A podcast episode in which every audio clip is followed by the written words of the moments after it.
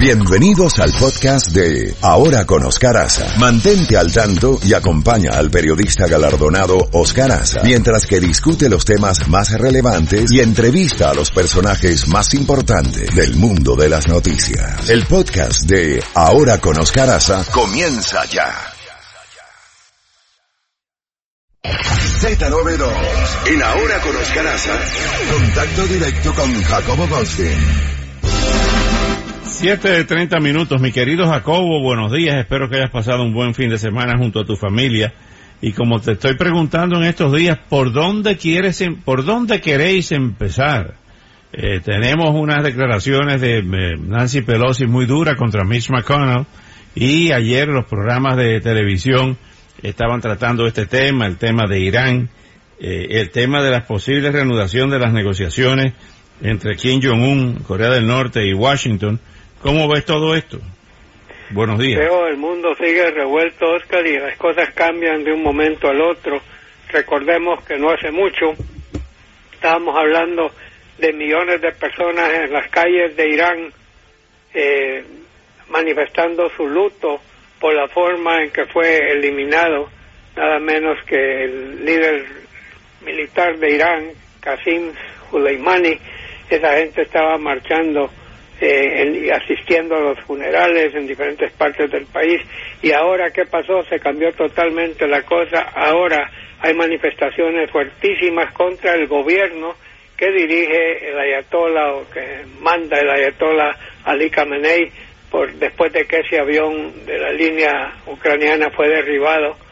176 personas a bordo, gran parte de ellos eran ciudadanos de Irán y el gobierno ya reconoció públicamente que sí fue derribado por el gobierno, pero no fue intencional, sino que alguien que tenía a cargo los cohetes vio lo que, él creía que era un, cohete que Estados Unidos estaba lanzando contra Teherán y apretó el botón y pegaron al avión, lo derribaron y mataron a 176 personas.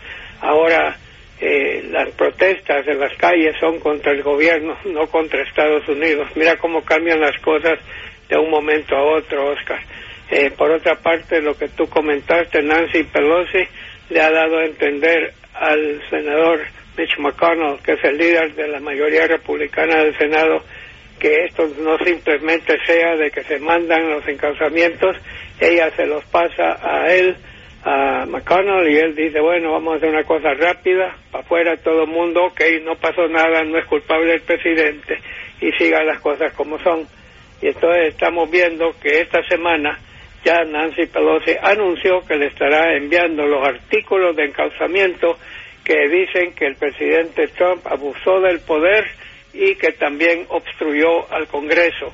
Veremos qué pasos se van a tomar Vamos a estar pendientes de eso, pero definitivamente es algo que va a ocupar los titulares de esta semana, como igual tendremos el día de mañana el primer debate de este año sobre los precandidatos demócratas que buscan la nominación presidencial. El año pasado, Oscar, hubo seis, ¿te acuerdas uno que hubo creo que quince?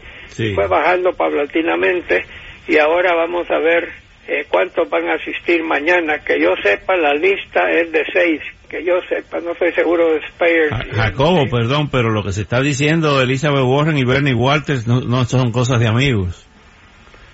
Bueno, yo sé. Ya, ya se están peleando entre ellos, Oscar.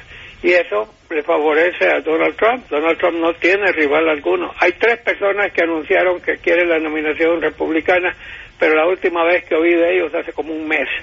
O sea, no existe, no tiene rivales Donald Trump, mientras que estamos viendo en las encuestas cómo va creciendo Bernie Sanders y cómo también Elizabeth Warren, y los dos son más o menos de la misma tendencia, y entonces los dos están diciendo cosas eh, que, que no favorecen, digamos, dividen al partido por un lado, y, y, por otro lado le dan material a Donald Trump y hacen verse bien a Donald Trump, que repito, no tiene rival alguno.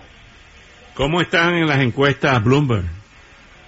Bueno, Bloomberg ha estado en algunas, lo he visto, con 5 o 6%, pero la carta de Bloomberg, estaba oyendo a un colega que estaba hablando lo que hemos venido discutiendo. Bloomberg es como un bateador emergente, Oscar, que está disponible, pero únicamente si es requerido, porque en primer lugar está entrándole tarde al proceso, tarde en cuanto a las elecciones internas. Eh, mañana es eh, el debate, ¿no? Bueno, el 3, el 3 de febrero es el primer, eh, las primeras elecciones internas que se van a llevar a cabo en Iowa, seguidas una semana después por New Hampshire, después en Nevada, después es Carolina del Sur, donde se espera que ahí el Joe Biden va a tener mucho apoyo afroamericano, y luego viene el super martes. Es cuando sí está entrando oficialmente eh, eh, el señor Michael Bloomberg a la campaña. ¿Se habrá ya definido algo de aquí entonces? No sabemos. Pero sí acabo de escuchar una cosa bien interesante. Bloomberg acaba de decir que aunque él no sea el candidato, piensa gastar una cantidad enorme de sus propios fondos para tratar de derrotar a Donald Trump.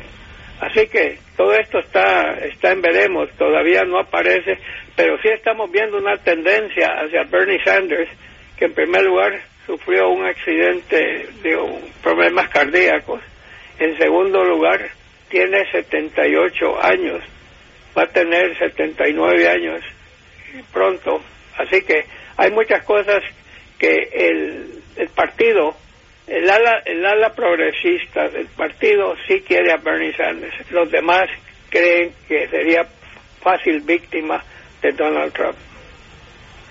Bueno, vamos a, esperar qué pasa. ¿Tienes algo más, Jacobo?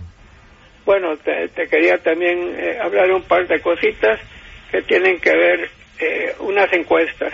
Una encuesta de la cadena ABC con Ipsos 56% no están de acuerdo de cómo Trump está manejando lo de eh, lo de Irán. Lo de Irán. Que lo está manejando mal, 43 que lo está manejando bien. Y la, semana pasada hubo una de USA Today Ipsos que se le preguntó, después de que fue ultimado el general Salimani, se le preguntó que si se sienten más seguros. 56 ciento dijo, no, el 55% dicen que están más preocupados que antes, solo 24% dicen que están más seguros. O sea, hay críticas en cuanto a la forma en que se está manejando el tema de Irán, pero el puro hecho de ese derribamiento del avión por parte del gobierno iraní, aunque no haya tenido la intención, no le está ayudando a Irán internacionalmente y no le está ayudando internamente. Hemos hablado de eso. Y solo quería cerrar con una nota deportiva, Oscar. Ayer se jugó la gran final de la Supercopa de España entre el Real Madrid y el Atlético de Madrid. Se, jugó en Arabia Saudita. Imagínate, viajaron hasta allá. Empataron 0 a 0 los 90 minutos tradicionales. Siguieron el tiempo extra y seguían empatados 0 a 0. Se fueron a los penales y ahí se coronó el eh, Real Madrid cuatro goles a uno en el lanzamiento de penales y creo que es la onceava copa de España que gana, Supercopa que gana, que gana el Real Madrid y Zinedine Sedane que años antes también fue el director, esta es la, la novena copa que lo obtiene, así que los madrilistas han de estar muy contentos este día. Están celebrando todavía hoy lunes. bueno, Jacobo, cuídese el mapa genético y mañana le seguimos. Solo te quería decirte que en la liga están empatados en primer lugar el Barcelona y el Real Madrid con 40 puntos cada uno. Correcto, mañana le seguimos. Un fuerte abrazo a todos los miembros del equipo. Así es, gracias Jacobo. Bueno, otra noticia.